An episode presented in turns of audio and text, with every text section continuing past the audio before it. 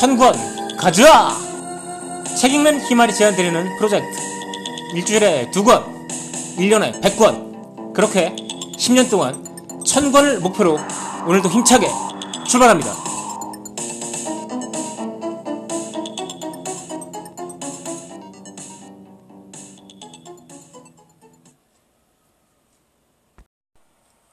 안녕하세요. 책 읽는 희말입니다.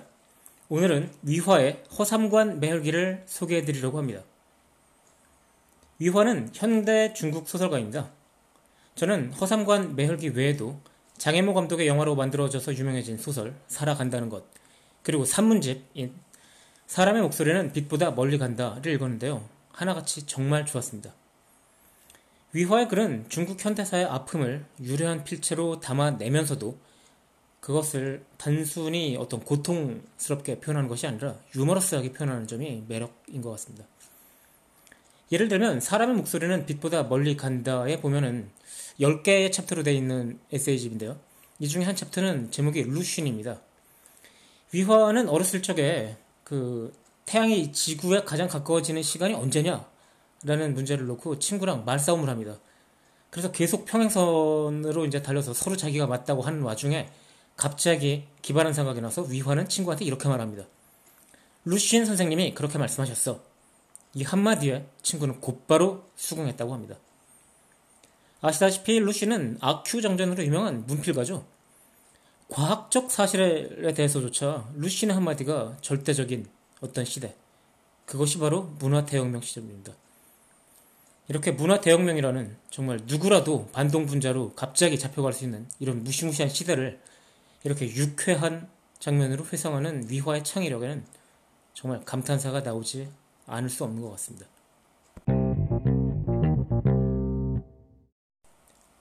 허삼관 매혈기에도 문화대혁명 시대가 나옵니다. 허삼관은 허옥란과 결혼해서 새 아이를 두고 잘 살아가던 중이었는데요. 문화대혁명 시대는 사람들이 서로를 고발하는 일이 비일비재했습니다. 그런데 말로 하는 게 아니라 대자보를 게시하는 방법으로 했다는 거죠.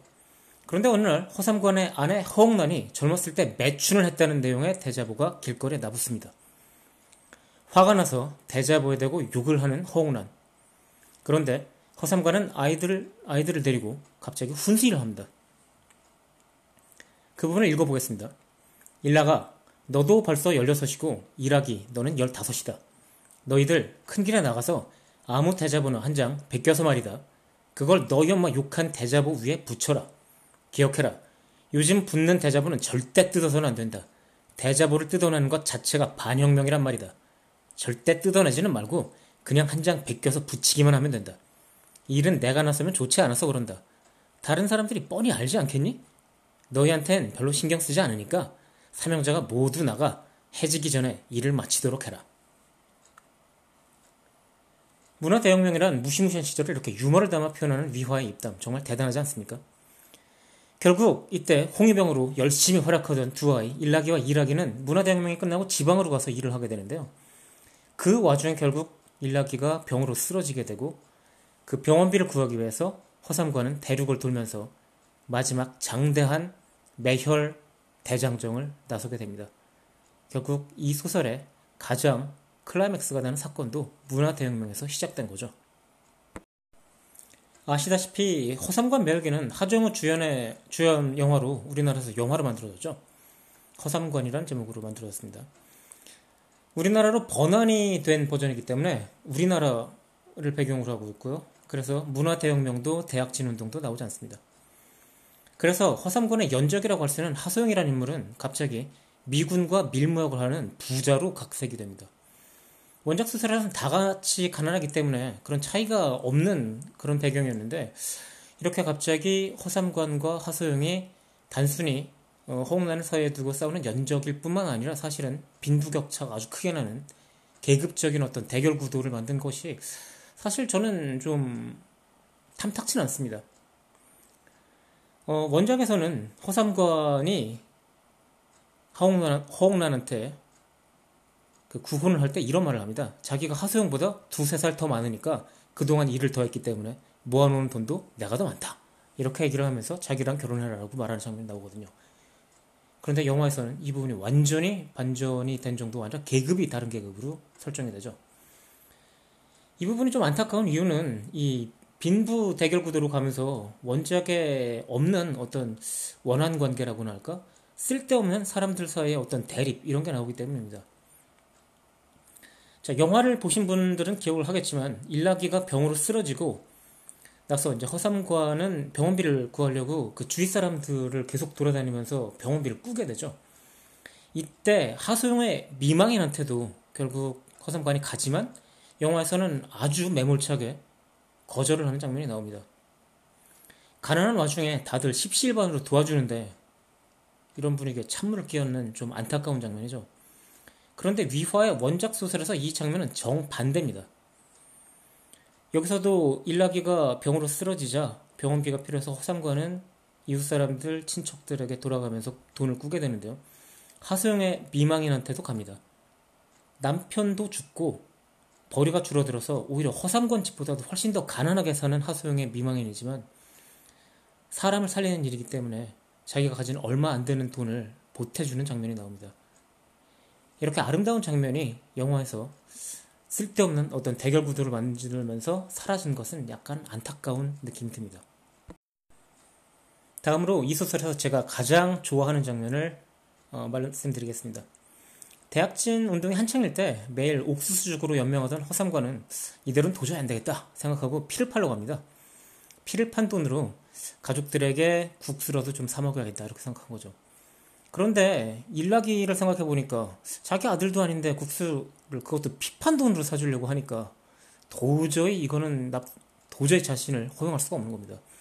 그래서 일나기한테 50전을 주면서 너는 따로 나가서 고구마 사 먹어라 이렇게 하고 가족들끼리 나머지 가족들끼리 승리 반점을 갑니다.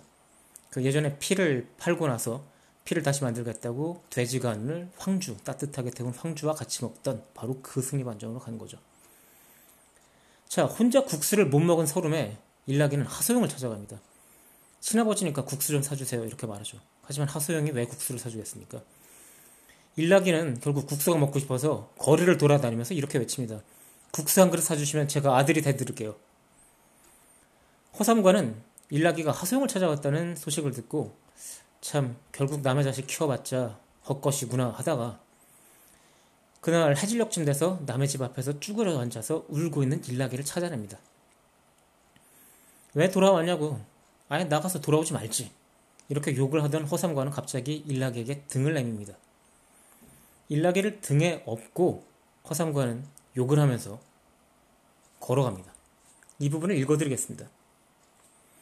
이 조그만 자식, 개 같은 자식, 밥통 같은 자식, 오늘 완전히 날 미쳐 죽게 만들어 놓고는 가고 싶으면 가, 이 자식아. 사람들이 보면 내가 널 업신여기고 맨날 욕하고 두들겨 패고 그런 줄 알 거 아니야? 널 11년이나 키워줬는데 난 고작 개부밖에는 안 되는 거 아니야? 그 개 같은 놈의 하소용은 단돈 1원도 안 들이고 네 친합인데 말이야. 나만큼 재수 온 붙은 놈도 없을 거다. 내 새는 내 죽어도 네 애비 노릇을 안 한다. 나중에는 네가 내 개부 노릇 좀 해봐라. 너 꼭 기다려라. 내 새는 내가 널 죽을 때까지 고생시킬 테니. 일락이 눈에 승리 반점에 환한 불빛이 들어오자 아주 조심스럽게 허삼관에게 물었다. 아버지, 우리 지금 국수 먹으러 가는 거예요? 허삼관은 갑자기 욕을 멈추고 온화한 목소리로 대답해 주었다. 그래.